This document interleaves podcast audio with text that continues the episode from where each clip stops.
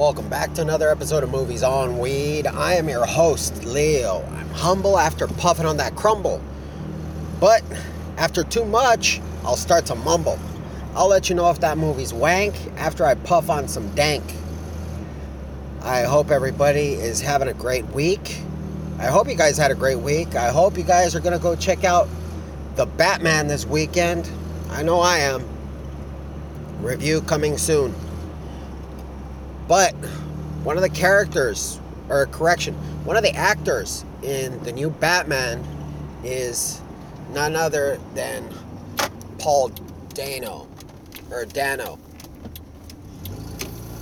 And this guy, quote unquote, is going to play the Riddler.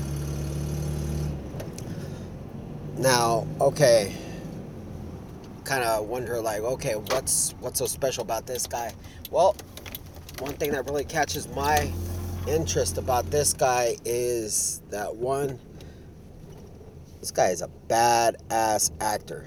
I'm not gonna lie to you. But then of course he's been a bad actor since since day one. And that was one of the reasons why I decided to do this episode just to give you an idea of how great of an actor he is, I got to take it back all the way to 2001. Movie called LIE, Long Island Expressway, with a very young Paul Dano, 15 year old. Now, I'm telling you this right now. This is a hard watch. This is a challenge for moviegoers, okay? This isn't your usual cookie cutter film. This film, one, is directed by Michael Cuesta. Michael Cuesta went on to direct. Uh, he's he's done uh, Kill the Messenger. He's had a great career putting together. Well, I mean, if you guys watch Dexter, yeah, thank this guy. Okay, but this guy, this was his first movie, and like I said, Paul Dano, if I'm not mistaken, this is his first movie as well.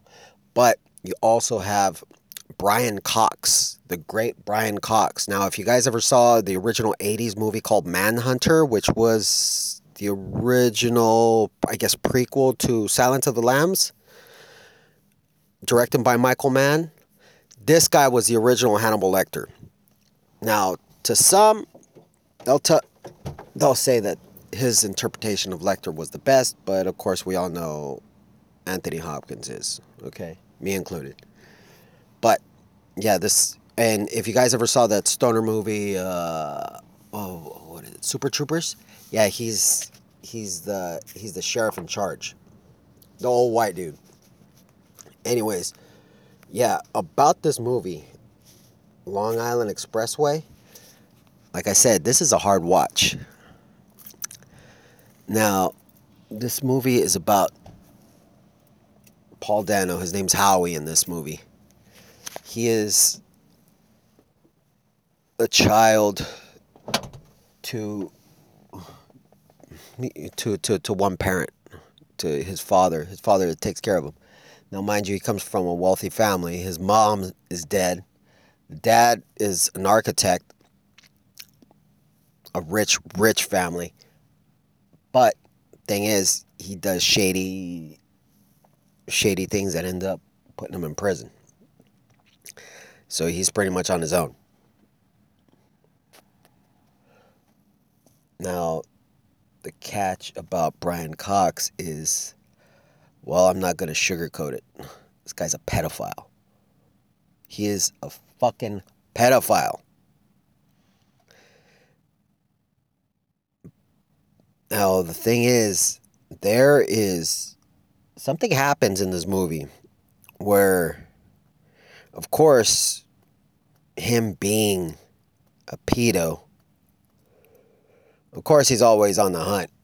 But the funny thing is, he's one of those that tends to hide within the community. And not to mention, he is so beloved in the community. He's, he's right under everybody's noses, but you know, he's so lovable. Everybody loves this guy. Except the thing is, only certain people would know, mainly his victims. And Paul Dano's character ends up under his care. Now, knowing that,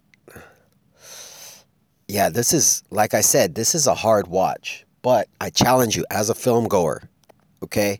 There is great performance in here. Now, okay, there there are several there are several directors that when they put you they give you this kind of material. I mean, it's going to get very graphic and at times it kind of is, but it's not it's not as bad as I've seen other directors pull it off. The way Michael Cuesta pulls this off is is brilliant. You don't see too much and you don't need to see too much. A lot of everything is implied. But just the fact that this this guy, this this predator, he comes into he comes into this situation where he takes that kid under his wing and it's not and he doesn't see it like as a victim he almost takes pity on him because the kid's on his own and at that age of 15 years old it's like okay you're too young to get things done and you don't really know anything about yourself he's still he's still growing up. So like i said he takes him under his wing and in a way he kind of becomes a father figure to him. Now i realize that sounds very very this isn't the usual kind of films i i review except the fact that i saw this so long ago and this thing kind of stood out by just the performances uh, the way it was written, the way it was directed, it was just brilliant. It's able to maneuver a dark subject so powerful and so oh damn i this kind of goes a this is like against the norm to like films that you could get away with today but just the fact that you see this kid's performance and the way he pulls it off, it's like, yeah, you knew this guy was gonna move on to great things, and it's like, yeah, of course he has. I mean, he, what was it, Little Miss Sunshine? There will be blood, and in this one as well, and and I mean uh, the Batman coming up. So I mean, um, all right. As a film goer, I challenge you to watch it. If that's that's why you listen to this, and if you choose to see it on your own, cool. You'll you'll get a kick out of it. But if you don't want to, hey, I don't blame you. I'm just saying just watch it for the performance. Everything's good about it. It's like I said, once again, this could technically it wasn't really rated. It was more like NC-17, but it the the way it's done, you don't really see too much. A lot of stuff is implied. It's a hard watch, but just the performances are incredible.